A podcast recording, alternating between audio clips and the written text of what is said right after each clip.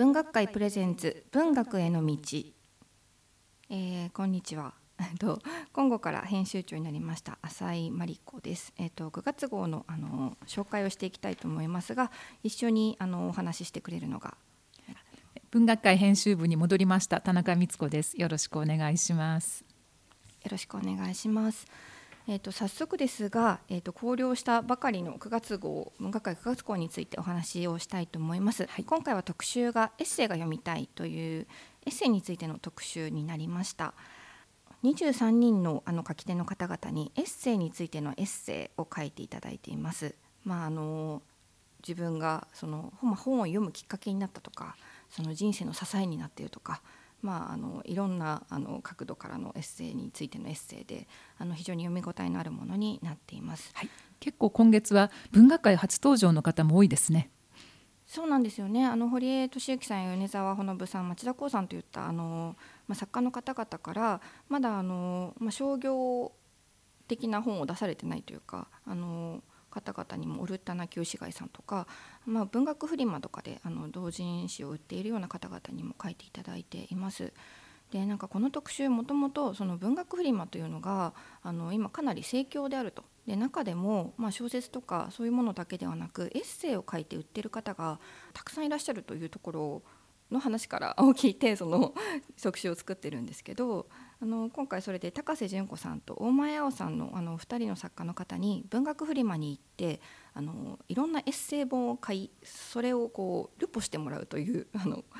企画も立てました、はい、はい、それぞれの方がねあのこんなエッセイの本を買ったよ。でもエッセイだけじゃなくて小説も買っちゃったよっていうすごい楽しいルポになりましたね。そうなんですよね。で今まで本当にあの、まあ文学フリマで売ってるものなので書店に行って買えないというものはあるんですけど多分ツイッターとかであの検索してみるとあの通販とかもされてる方もいると思うのでちょっともし気になったものがあったらあのそういう新しい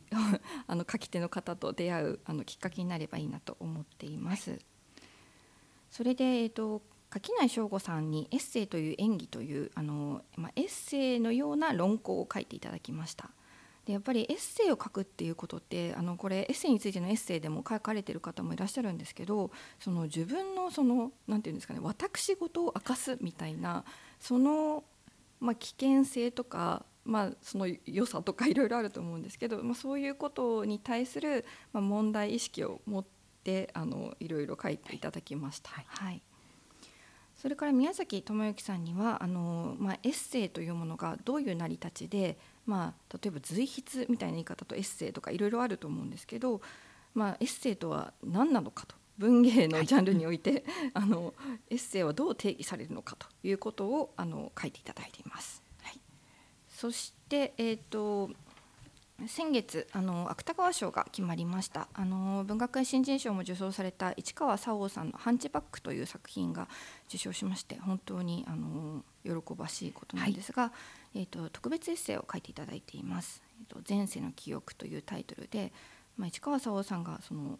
予言自分は予言をしているという あのすごくキャッチーなつかみから入って、まあ、なぜあの市川沙央さんという特にライトノベルの賞に応募されてきたっていうでもあのそれはペンネームを使ってあの応募されてきたんですけど、まあ、この度なぜあの市川沙央という本名でのあの応募になったのかということなどを書いていただいていてあのぜひサッカー人生の始まりというものを書いていただいているので読んでいただければと思います。はい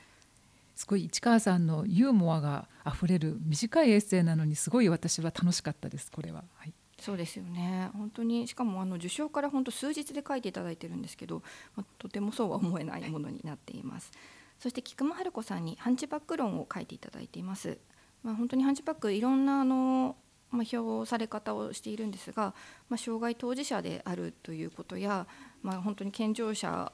の差別意識みたいなのをえぐり出すっていうようなことも語られているんですが、まあ、それにとどまらないあのハンチバックの評論となっているのでぜひあの読んでいただければと思います。はい、はいえっと、今月は創作が、えっと、4本とそれから短期集中が載っています。えまずですね筒井康隆さんから「三号次号」という不思議なタイトルの、えー、小説をいただきました。えっとまあ、2年ぐらい前に TikTok でまた「残像に口紅を」がまたリバイバルした筒井先生ですが実はですね文学界10年ぐらい前に「三字熟語の木」というとても不思議な小説をいただいたことがあるんです。でこれはひたすら三字熟語だけを並べることでなぜか小説のような物語が展開していくって話なんですが今回いただいた「三号次号」も同じようなタイプの実験作でこれはもうぜひともあの雑誌やそれからあのものを見ていただいて目で楽しんでいただきたいなと思っています。筒井先生からはこの手はまだやってなかったんだよねっていうコメントもいただいているのでぜひ長年の筒井ファンの方にも楽しんでいただければと思います。続いて川上弘美さんから「蜃気楼の牛」という短編を頂戴しました。これは東京で就職して一人暮らしをしている里美っていう女性のところに6歳の姪っ子のちさちゃんからはがきが来るんですね。でちさちゃんのお母さんは里美の2つ下の妹の成美なんですけれども成美さんはちさが生まれてすぐにどこかに行ってしまっていなくなってしまった。今はちさはその成美里美兄弟のご両親が面倒を見てるんですがあんまり喋らない女の子でその代わり毎月はがきを里美おばさんに送ってくる。だんだんちさちゃんが大きくなって2人が心を通わせていくまでの物語です短編小説なんですけれど読んだ後すごく余韻が残って今頃ちさちゃんどんな大人になったかなとかそれからいなくなったお母さんは今頃どこで暮らしてるかな元気にしてるといいなってどこか読み終わった後登場人物の人たちに流れる時間にこう思いを馳せてしまうようなそんな風な小説になりました。えっと、続けて井戸川伊子さんから「市場」という短編小説をいただきました。井戸川さん前回の芥川賞を「この世の喜びを」で受賞されていますが詩人でおられて今回の小説はどちらかというと詩のような不思議な物語になりました。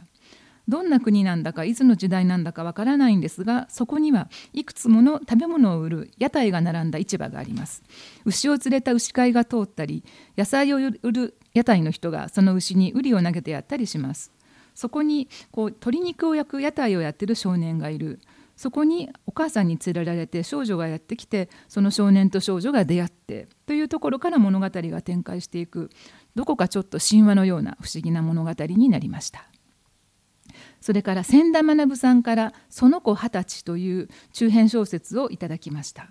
この物語を語るのは夫と小学校6年生のユアという娘がいる女性です。このゆあちゃんは外で友達と遊ぶのがすごい好きな女の子で語り手もまあ女の子このぐらいの年の子はあの塾には行かずに外で遊ぶのが一番だよねっていう考え方もある。ところがある日その友達の凪子のお父さんだという男性三浦さんから電話がかかってきてうちで遊んで遅くなったからお風呂に入ってもらう。晩ご飯も食べてってもらうねっていう電話がかかってくるんですね。ちょっと若干こう距離感の詰め方がこうぐっと迫ってくる感じで一体これはどういうお父さんなんだろう。でも友達だからいっかと思ってると今度はあの凪子ちゃんのところにはもうちょっと小さいなのちゃんという子がいて陽子さんっていう人がいる。でこれは実は家族ではないんだっていうところからこう非常にこう不思議な隣人との物語が進行していく。ちょっとこう不穏で気味が悪い思わぬところに読者を連れてってくれる小説になりました。